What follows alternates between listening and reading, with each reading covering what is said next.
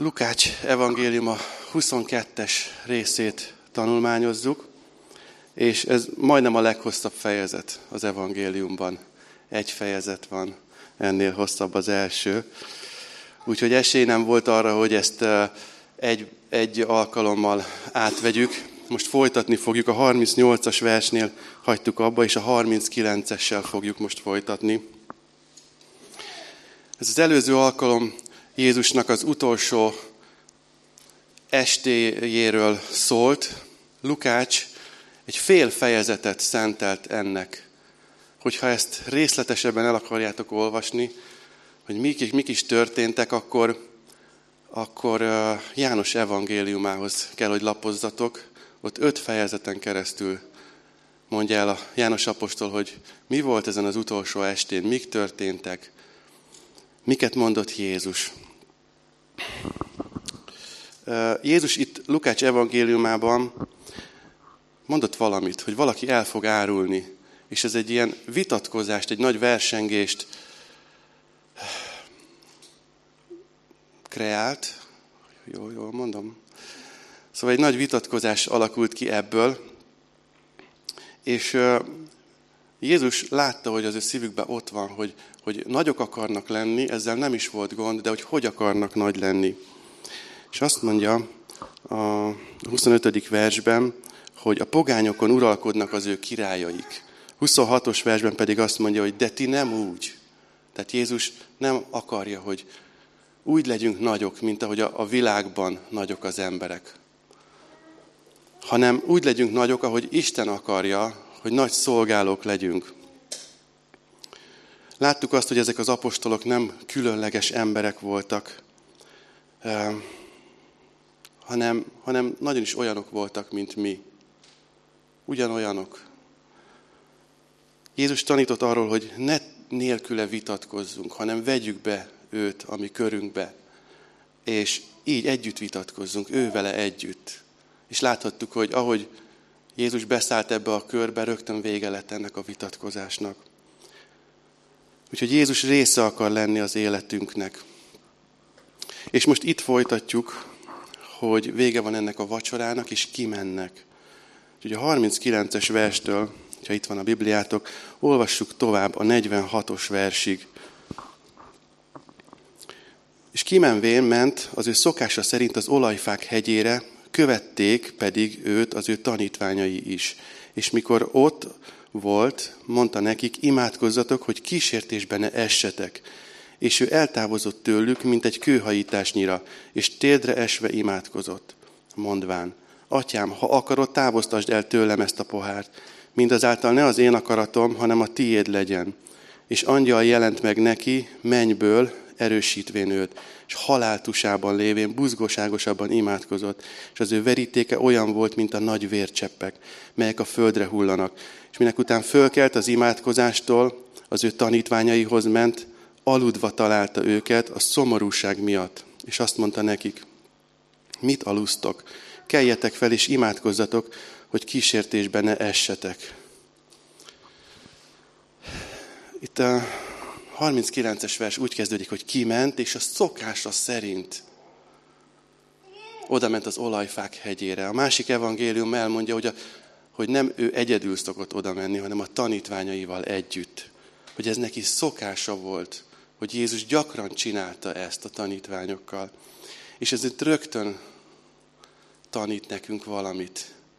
Azt tanítja nekünk, hogy, hogy, hogy legyen nekünk is szokásunk, hogy találkozunk Istennel. Legyen szokásunk az, hogy, hogy egy csendes helyre megyünk el. Ez kívül volt a város szélén, vagy talán kívül is, ez az olajfák hegye, de biztos, hogy nem a város közepén, és, és ez, egy, ez, egy, ez egy csendes hely volt. Nekem is van egy ilyen csendes helyem, nekem otthon a kazánház. Ez egy két méterszer két méteres kicsi luk, amin egy asztal van és egy szék fér el. Úgyhogy, de ott van rögtön a bejárat mellett, és, és itt akármikor mindenki lefeküdt, az összes gyerkőc, ott még gitározni is tudok, mert nem hallják, nem hallatszik be. Itt tudok én uh, olvasni Bibliát, és itt tudok imádkozni, és, és Istennel tölteni egy kis időt. És ez már akkor lehetséges, mikor a gyerekek lefeküdtek, általában kilenc óra után. Uh, ott, a kazánházba készültem el ezekre a tanításokra is. Úgyhogy nagyon jó, hogyha van egy, van egy csendes helyünk. Uh, látjuk az igében Nátánaelt, aki, akihez fut András, a barátja, hogy megtaláltuk a messiást, és a názáreti Jézust. És mondja, hogy támadhat-e valami jó Názáretből, és teljesen szkeptikusan oda megy Jézushoz, hogy na, mondj valamit, Jézus. És mondta Jézus neki, hogy láttalak a fügefa alatt. Hogy, és erre leborul Nátánael. És a kérdés, hogy miért? Azért, mert ez volt az ő csendes helye, ez volt az ő titkos helye, ahol csak is Istennel töltötte az időt. És, és hát csak is Isten láthatta ott őt. Jézus itt akart találkozni az Atyával. János evangéliumában elolvashatjuk, hogy alig egy órával vagy másfél órával ezelőtt milyen hosszan imádkozott az Atyához. Jézusnak a főpapi imáját olvashatjuk el a tizenhetedik fejezetében. Alig egy órával, másfél órával az Atyával töltötte az időt, és imádkozott hozzá. És most elmennek ebbe a kertbe, és mivel fog, ő, mivel fogja eltölteni az idejét, imádkozik az Atyához. De azt kell, hogy mondjam, hogy a csendes idő az nem sokat ér.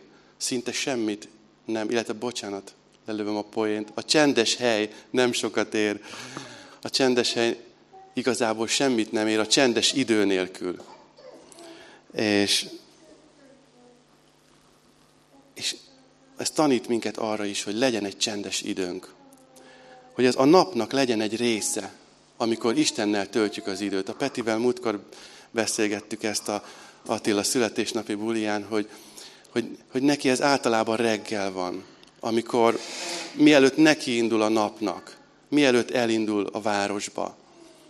Azt mondják egyébként, hogy sokkal jobb reggel.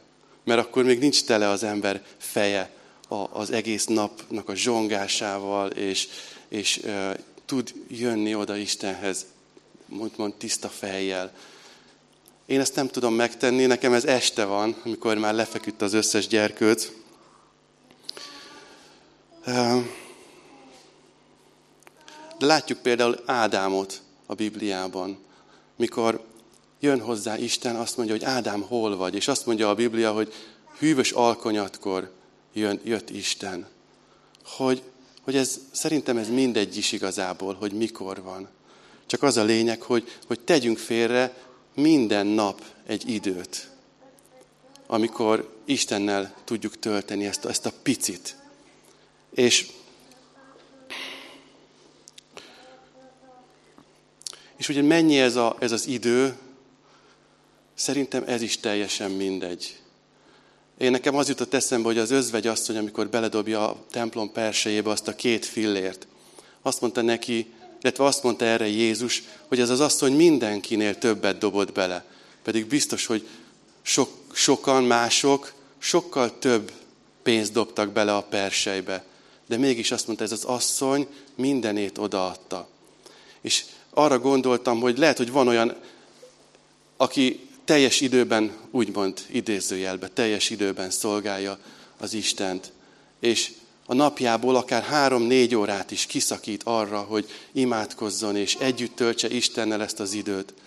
Aztán ott van egy másik ember, aki pedig van neki sok gyereke, reggel rögtön elkezdi őket szolgálni, megy dolgozni, a munkahelyén is Istennek dicsőséget adva dolgozik, hogy, hogy pénzt keressen és ellássa a gyerekeit, hazamegy és otthon is neveli őket, tanítja őket, és aztán, vagy például egy hölgy, aki még munka után megfőz, és mosfőz, takarít, és utána szinte teljesen kifáradva legszívesebben az ágynak esne, már semmi ereje nincs, legszívesebben aludna egyet, de még az idejéből kiszakít akár tíz percet is arra, hogy Istennel legyen, és legyőzve akár azt a fáradtságot. És lehet, hogy azt mondja Isten erre, hogy, hogy ő többet adott, mint, mint a másik ember. Én szerintem nem igazán az számít, hogy mikor, és nem igazán az, hogy mennyit, hanem csak annyi, hogy minden nap legyünk Istennel. Minden nap jöjjünk elé, és hozzuk elé a vívódásainkat, a küzdelmeinket, a napnak a zsongását.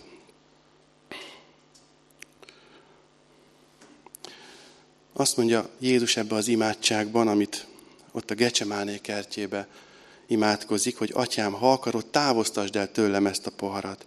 Mindazáltal ne az én akaratom legyen meg, hanem a tiéd. És hát ez itt egy, ez nem egy műanyag pohár volt, amit ő mondott, hogy ezt vegye el tőle Isten, hanem, hanem a pohár az a Bibliában mindig az ítéletet jelenti. És, és Jézusra várt egy ítélet, várt egy sors, várt egy pohár. És ez tulajdonképpen egy nagyon-nagyon jelentős imádság itt a Bibliában. Talán, talán lehet azt mondani, hogy az egyik legnagyobb imádság a Bibliában. Ugyanis ez, ez az imádság, ez az ember megváltásáról beszél. Tulajdonképpen itt azt mondja Jézus, hogy az ember megváltásához, hogyha van bármilyen más út, hogy nem a kereszt, akkor... akkor Uram, legyen másképpen. De hogy, de hogy az Atya válasza az, hogy nincs más út. Tehát Jézusnak a keresztre kell mennie. Tehát ez azt jelenti, hogy, hogy az ember megváltásához semmiféle törvény betartása, semmiféle emberi becsület, emberi jóság, semmiféle vallásosság nem elég. Csak Jézus keresztjén át. Ha, ha, ha bármilyen más úton lehetne az Atyához, az Istenhez mennünk, akkor nem lett volna szükség a keresztre. És akkor itt Jézus az imádsága után nem ment volna oda. De nem, nincs más út. És Jézus úgy kérte ezt, hogy mindazáltal a te akaratod legyen meg. Hogy azt látjuk ebben az imádságban, hogy ő, ő, ő nem ragaszkodik a saját akaratához, a saját elképzeléséhez. Kéri, de nem ragaszkodik hozzá.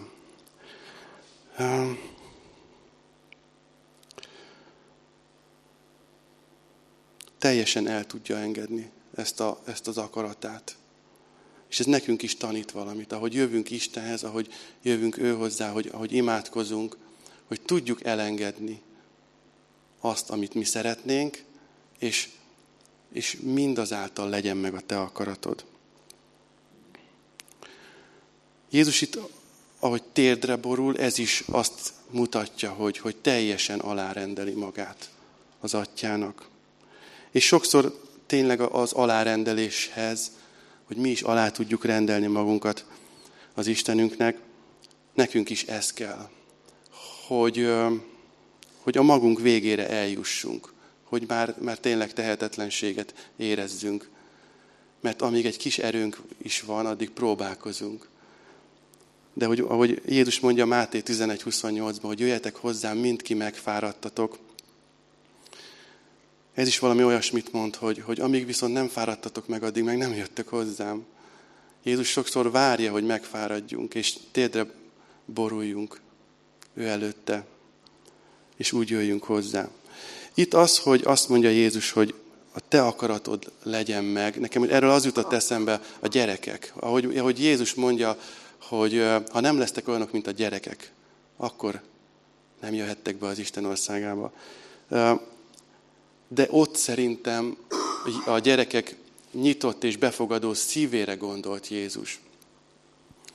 Mert most így belegondoltam azt, hogy, hogy, hogy, hogy melyik gyerektől hallottátok már azt, hogy apa vagy anya, úgy szeretnék egy csokit, de mindazáltal a te akaratod legyen meg, ne az enyém. Hát én ezt nem nagyon tudom elképzelni. Vagy lehet, hogy van ilyen gyerek egyébként, de még nem láttam ilyet. Általában a gyerekek azt mondják, hogy akarom, akarom. És Azt hiszem, hogy fel kell nőnünk ebben a tekintetben. Fel kell nőnünk, hogy, hogy, hogy ne olyanok legyünk itt, ilyen tekintetben, mint a gyerekek, hanem mint a felnőttek, hogy tudjuk azt mondani, hogy, hogy atyám, a te akaratod legyen meg. Ahhoz, hogy ezt tudjuk mondani, ahhoz, ahhoz viszont ima életünknek kell, hogy legyen. Ahhoz, ahhoz vele együtt kell dobbanni a szívünknek, Istennel együtt, és vele együtt kell gondolkoznunk. Jakab levelében is van egy rész, amikor azt mondja, hogy ma vagy holnap elmegyünk abba a városba, és ott töltünk egy esztendőt, kalmárkodunk és nyerünk. Aztán mondja, hogy bizony, mi a ti életetek pára az. Holott ezt kellene mondanotok, ha az Úr akarja és élünk, ím ezt vagy amazt fogjuk cselekedni. Hát mi sokszor olyan magabiztosak vagyunk, hogy mit fogunk csinálni és merre fogunk menni. De hogy, hogy azért van ez, mert, mert kivesztük a mi körünkből Jézust. És, és őt egyfajta segítőként használjuk, hogy, hogy áldja meg ő a mi akaratunkat. De igazából ő azt szeretné, hogy mi gondolkozzunk az ő akarata szerint. Hozzuk elé, Isten elé a küzdelmeinket, a vívódásainkat, a harcainkat, a vágyainkat is, mindent. Júdás jut eszembe, hogy neki is voltak vágyai. Tele volt vágyakkal, és, és ő nem hozta Jézus elé, sose beszélt róla Jézusnak. Hogy ne legyünk olyanok, hanem hozzuk oda elé a vágyaink, a vágyainkat is. Hát Jézus itt küzd, azt mondja a negyvennégyes versben, hogy haláltusában volt. És a verítéke olyan volt, mint a nagy vércseppek. És már itt előtt a lévő versben azt mondja, hogy egy angyal jelent meg, hogy erősítse őt. Hát nekünk is van egy, egy erősítőnk. Filippi négy tizenháromban olvashatjuk, hogy mindenre van erőm a Krisztusban, aki engem megerősít. Úgyhogy eh, ahhoz viszont ő benne kell, hogy legyünk. És Isten akarja, hogy benne legyünk, akarja, hogy vele legyünk. Sokszor másképp van ez. Isten ugye elpecsételt minket. Isten eh, adta az ő szent lelkét, egy pecsétet nyomott a szívünkre, és belénk költözött. De mégis élhetjük úgy az életünket, hogy hogy Isten nélkül. Én most itt saját tapasztalatból tudok beszélni, mert én is sokszor voltam így, hogy, hogy, hogy Isten nélkül éltem az én keresztény életemet. De hogy az ima, az visszahoz minket Istenbe, Istenhez, Isten jelenlétébe. Itt mondja a tanítványoknak, hogy imádkozzatok, hogy kísértésbe ne essetek. És ismertek engem, nekem az egyik kedvenc idézetem ez, hogy, hogy sohasem a kísértésnek mondj nemet, hanem Jézusnak igent. És ez erről beszél, hogy ne segítőként használni akarjuk az Istent, hanem, hanem jöjjünk elé, és úgy állunk ellen az ördögnek, hogy, hogy Jézusnak mondunk igent, hogy az ő Ő jelenlétébe jövünk az imádság által, és az ima adja nekünk azt az erőt, amivel le tudjuk győzni a kísértést, az ördög minden hazugságát. Ha úgy gondolkodom, hogy fel vagyok már készülve, majd én legyőzöm ezt a kísértést, akkor, akkor, akkor bukni fogok. Előbb-utóbb elkap. És az ördög ravasságával egyikünk se érhet fel, csak is, csak is Jézus. Itt a tanítványok elaludtak, és Jézus, amikor visszajött, akkor aludva találta őket. És azt mondja itt a szomorúság miatt. Szóval ők nem trehányságból, vagy a nem törődömségből aludtak el, hanem ennek, ennek oka volt. Ők... A szomorúság miatt aludtak el, és Jézus felébreszti őket, és még éppen beszélt, hogy imádkozzatok, hogy kísértésben ne essetek, amikor megjönnek az emberek, a katonák, a templomi katonák, és megjön Júdás.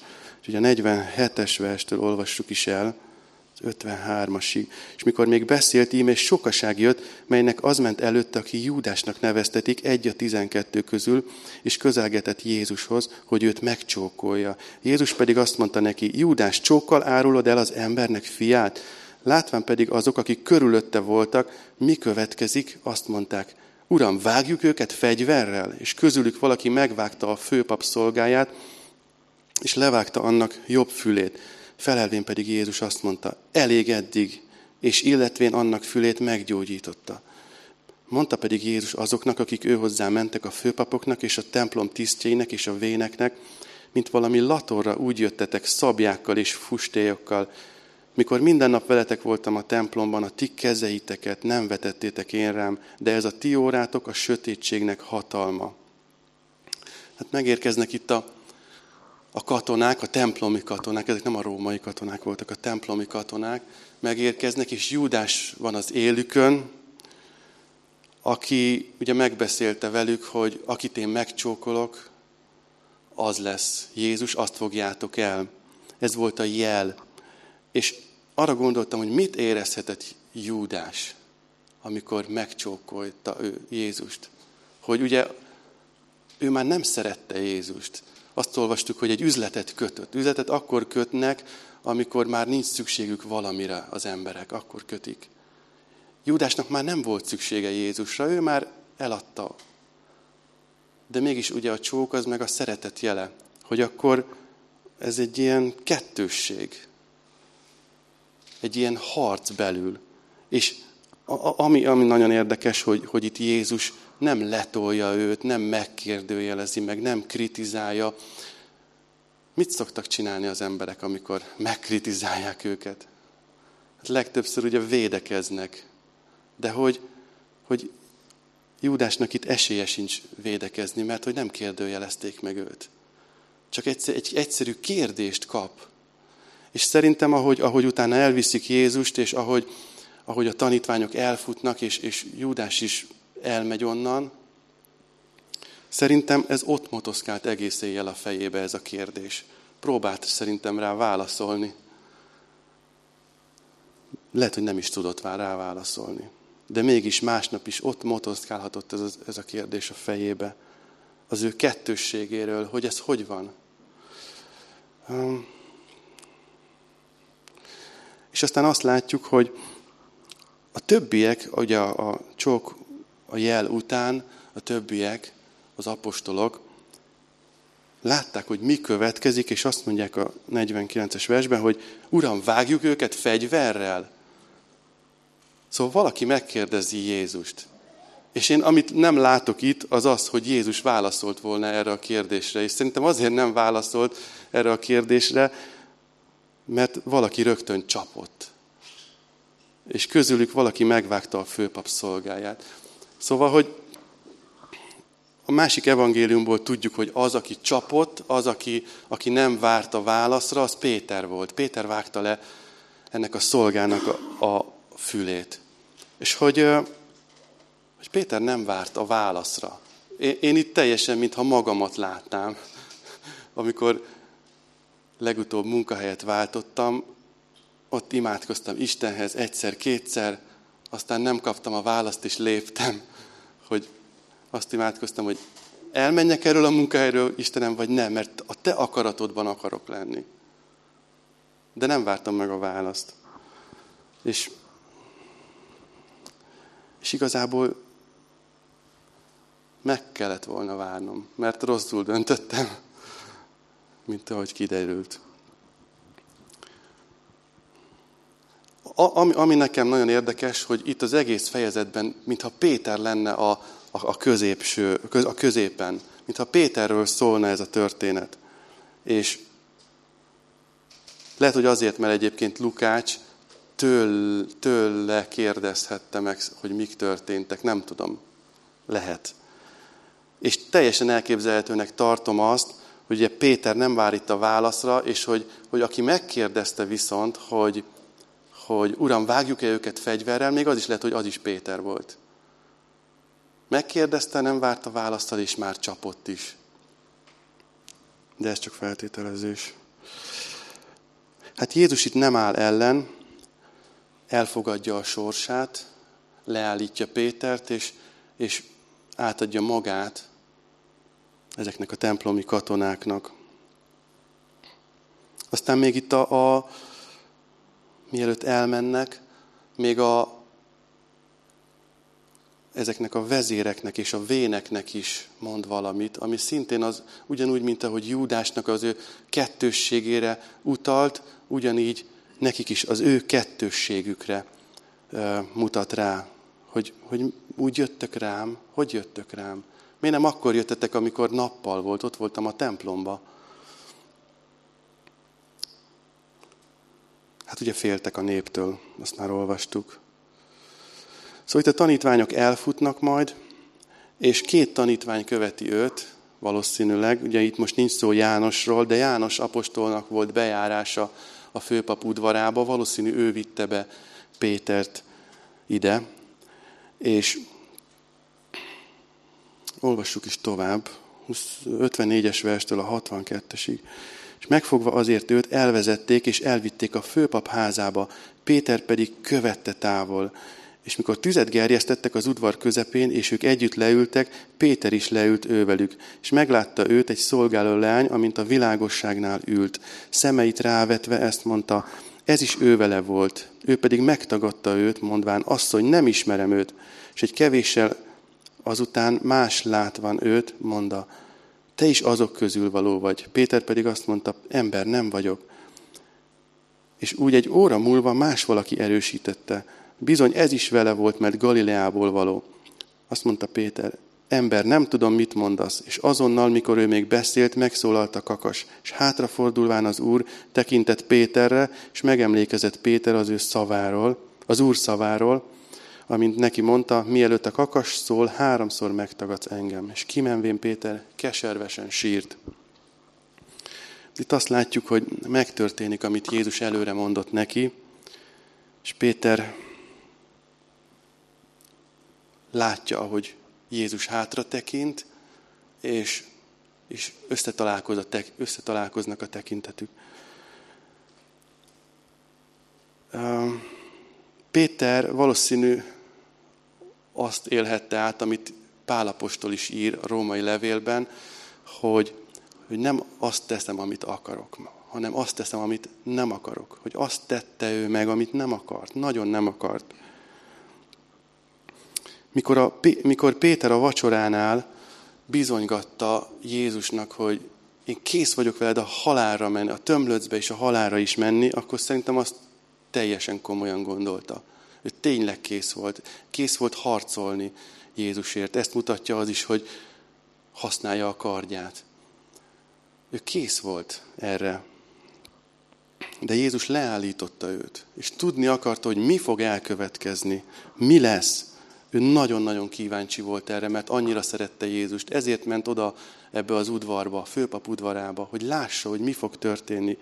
És néha hallok olyat, hogy ö, tanításokban, hogy összehasonlítják Júdásnak az árulását Péternek a megtagadásával. Hogy tulajdonképpen ugyanúgy megtagadta Péter is, csak utána jött Jézushoz és kereste a megtérés helyét. Júdásról megírja a Biblia, hogy ő meg nem találta a megtérés helyét. Szerintem ez annyira téves. A, a két árulásnak vagy megtagadásnak szerintem olyan messze van a kettő egymástól, mint az ég és a föld.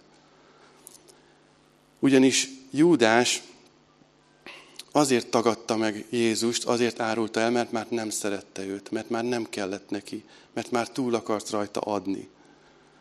És Péterné meg pont az ellenkezője van. Péter szerintem a szeretet miatt tagadta meg Jézust. És ezt azért mondom így, mert én ezt látom a Bibliából, hogy Péter annyira szereti Jézust. Látni akarta, mi történik vele. Majd mikor a feltámadott Jézust e, látják a hajóból, látják, hogy ott van a parton, akkor mondják ott tanítványok, hogy az Jézus ott, nem a parton. és aki beveti magát ott rök mesztelenül egyből a vízbe, hogy ő akar odaérni Jézushoz, először az Péter.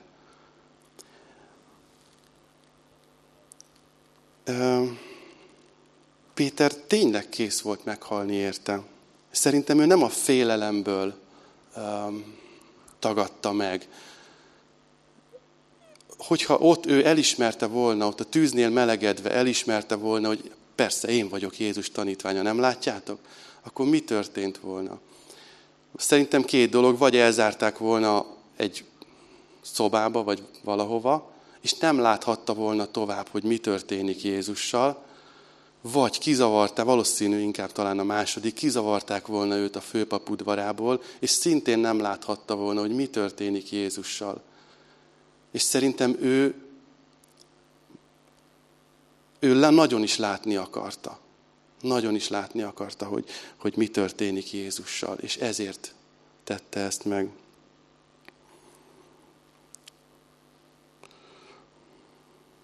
Szerintem nem félelemből tette ő. Ő kész volt meghalni érte.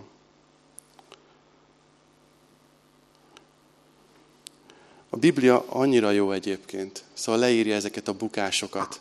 Leírja a, nem csak a, a, az, a napos oldalt, az emberek, a tanítványok napos oldalait, hanem az árny oldalait is. És ez annyira valós. Megmutatja, hogy ők sem voltak tökéletesek. Mint ahogy mi sem vagyunk tökéletesek. Nem vagyunk szuperkeresztények, és ők sem szuperkeresztények. Egyébként, nem tudom, észrevettétek-e már, hogy nincsenek szuperkeresztények. Szerintem Isten nagy emberei küszködnek azzal, hogy őket ilyen szupereknek gondolják.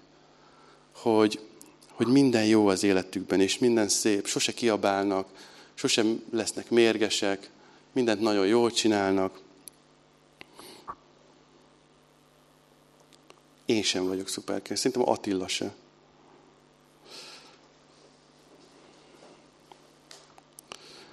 Szerintem, visszatérve Péterre, szerintem a tizenkét apostol, én úgy látom legalábbis a Bibliában, aztán nézzetek ti is utána, szerintem ő szerette a legjobban Jézust. Annyira látni akarta őt, annyira tudni akarta, hogy mi történik.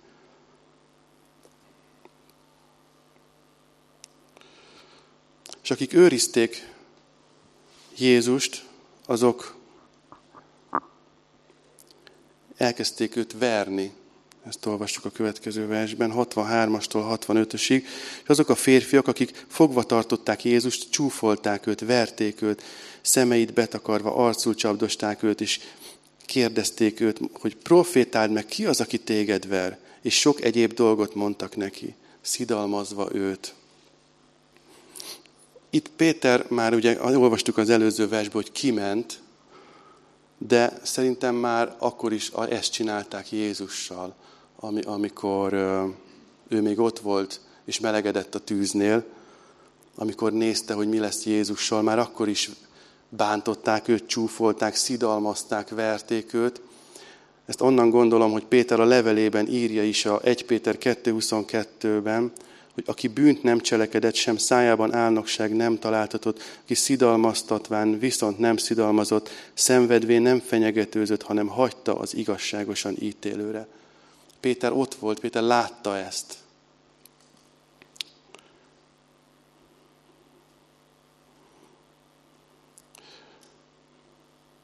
És azért is csinálták ezt Jézussal, mert ugye éjszaka fogták el, és azért vitték oda a főpap udvarába, hogy aztán tovább vigyék a gyülekezetbe, hogy tárgyaljanak az ő ügyéről. De a törvény azt mondta ki, hogy víradat előtt, a nap felkelte előtt nem lehetett tárgyalni senkinek az ügyéről. Ezért Jézust bevitték addig is a főpap udvarába, ott őrizték, és majd, ha megvírad, ha nappal lesz, akkor viszik a tárgyalásra. És hát addig még volt egy pár óra, és el kellett valahogy ütni ezt az időt. És, a, és ezek a templomi katonák, ezek így ütötték el az időt. Hogy csúfolták és megalázták. És, és számomra hihetetlen, hogy, hogy, hogy Jézus ezt némán tűri. Hogy, hogy, hogy betakarják őt valamivel, és úgy ütik arcon. Mert hogy, mert hogy amikor látjuk, hogy jön felénk egy ütés, akkor, akkor be tudjuk feszíteni az izmainkat. Amikor látjuk, hogy jön egy ütés, akkor az állunkat akár be tudjuk a, a, a vállunkhoz húzni, hogy, hogy, hogy tompítsa az ütést. De itt Jézus nem látja ezeket, hogy mikor jön. És teljesen elernyett izmokkal kapja ő ezeket az ütéseket. Szóval ez egy nagyon-nagyon durva jelenet. És azt mondja itt a Biblia, hogy némán tűrte, hogy szidalmazván nem szidalmazott vissza, és ahogy az Ézsaiás prófétát is olvastuk a múltkor, hogy száját nem nyitotta meg.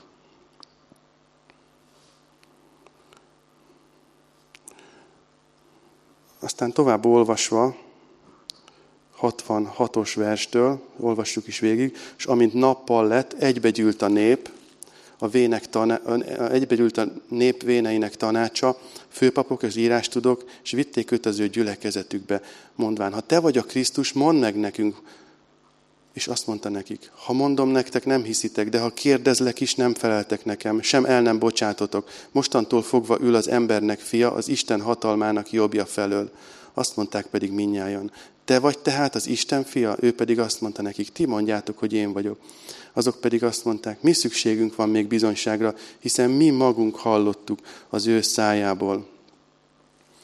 Hát itt Jézus a nagy tanács előtt van, tárgyalnak az ő ügyéről, és kérdeznek tőle valamit. Azt mondják, hogy ha te vagy a Krisztus, mondd meg nekünk.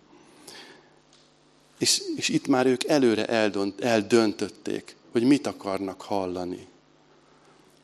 Ez abból is látszik, hogy Jézus mond valamit, de ők meg se hallják, és azt mondják a hetvenes versben újból, hogy te vagy tehát az Isten fia? Mintha ezt el azt fejeznék ki, hogy nem értettük most, mit akarsz mondani, de nem is akarjuk hallani, hanem erre a kérdésünkre válaszolj. Mi ezért hívtunk ide, hogy ezt mondd ki, ezt a szót. Igen vagy nem. És hát ez nekünk is tanít valamit. Úgy gondolom. Jézus azt mondja, hogy ha megmondom a választ, akkor ti nem hiszitek. De ha kérdezlek is, nem feleltek nekem. Annyiból szól nekünk, hogy, hogy mi magunk központú emberek vagyunk. Hogy, hogy a mi akaratunk fontos nekünk, vagy, vagy az Isten akarata. Hogy amikor imádkozunk, akkor tudjuk-e azt mondani, hogy Atyám, a te akaratod legyen meg. És amikor imádkozunk, akkor meghalljuk-e, hogy mit akar mondani az Isten? Halljuk-e az ő hangját? Én ezt a címet adtam a, ennek a tanításnak, hogy az ima, avagy hallani az ő hangját. Hát itt, amikor a nagy tanács előtt van Jézus, legkevésbé gondolunk arra, hogy ez egy imádság tulajdonképpen. Hogy itt, itt Jézussal beszélgetnek ezek a vének, ezek a, az írástudók. Jézust kérdezik. Hogy mi, amikor imádkozunk, mi is Jézushoz jövünk, és mi is őt kérdezzük sokszor, hogy mi, mi legyen, hogy legyen Jézus. És itt azt látom, hogy ezeket az írástudókat legkevésbé érdekli a válasz. Nekik előre gyártott válaszuk volt, és azt akarták hallani. És ez azt tanítja nekünk, hogy megint csak az imádságot, hogy hogy ima életünknek kell, hogy legyen, vissza kell térnünk Istenhez, imádkoznunk kell, és meghallani az ő hangját. Úgy imádkozni, hogy hallani akarjuk az ő hangját. Elé kell hoznunk a vívódásainkat, a csüggedéseinket, a kilátástalanságainkat. Életünk minden területét. És egy kicsit beszél ez a az imádságnak a, a hallgatói oldaláról, mert hogy az imádság az egy párbeszéd. Most, ahogy amit elküldtem, azt hiszem mindnyájatoknak ezt a Chuck Smithnek az imádságról szóló könyvét, Ebben is olvastam, hogy, hogy Müller Györgyöt egyszer megkérdezték, hogy, hogy ő mennyit olvassa a Bibliát egy nap. És azt mondta, addig olvasom, amíg nem szól hozzám Isten. Hogy néha van az, hogy az első versnél szól, és akkor leteszem a Bibliát, és annyi elég volt. Leírom a papírra, hogy, hogy mit mondott, mit szólt nekem Isten, és azt egész nap magamnál hordom. Néha meg tíz fejezetet is el kell olvasnom, hogy meghalljam az Isten hangját. Hogy, hogy tényleg meghallani az ő hangját. És így összefoglalva, hogy miről is szólt ez a, ez a rész, a harminckilenc verstől a hetvenegyes versig, Jézus effektíve keveset beszél. De én úgy gondolom, hogy, hogy az egész az imádságról szól. Így visszagondolva, utóbbi időben tényleg sok tanítás folyt erről, hogy az imádságról beszéltünk innen, de hogy, de hogy tényleg ez, ez van itt, ez van ebbe a részbe, ahogy megyünk végig Lukács evangéliumán. És biztos, hogy Isten valamiért akarja ezt, hogy, hogy ennyiszer legyen erről szó. De ahogy Jézus ott van a kertben, ahogy felhívja a figyelmét a tanítványoknak, hogy imádkozzatok, ahogy Jézus maga imádkozik, ahogy a csendes helyről beszél nekünk a Biblia, hogy ez szokása volt Jézusnak, hogy oda menjen a tanítványokkal. Ahogy, ahogy, ahogy Péterrel is,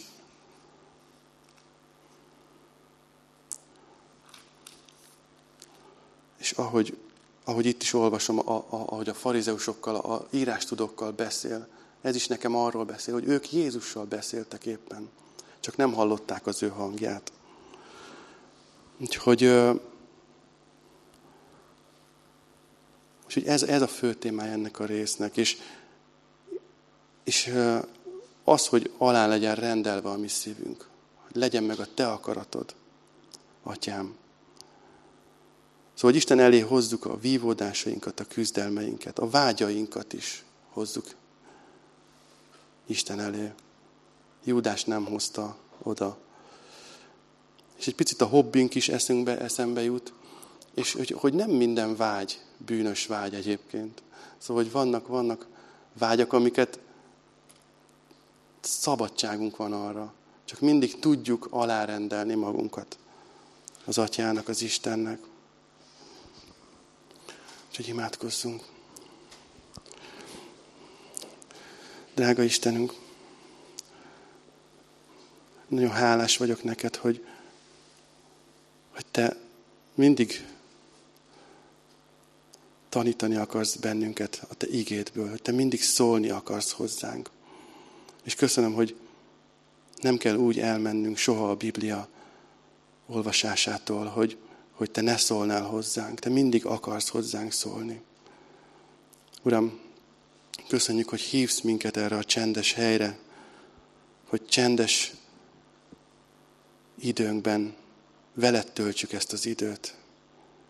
Drága Úr Jézus, köszönöm, hogy megmutatod Péter szeretetét, hogy mennyire szeretett téged, hogy mennyire akart veled lenni. És Uram, add a mi szívünkbe is ezt, ezt a szeretetet, te feléd, te irányodban. Úr Jézus, köszönjük neked. Amen.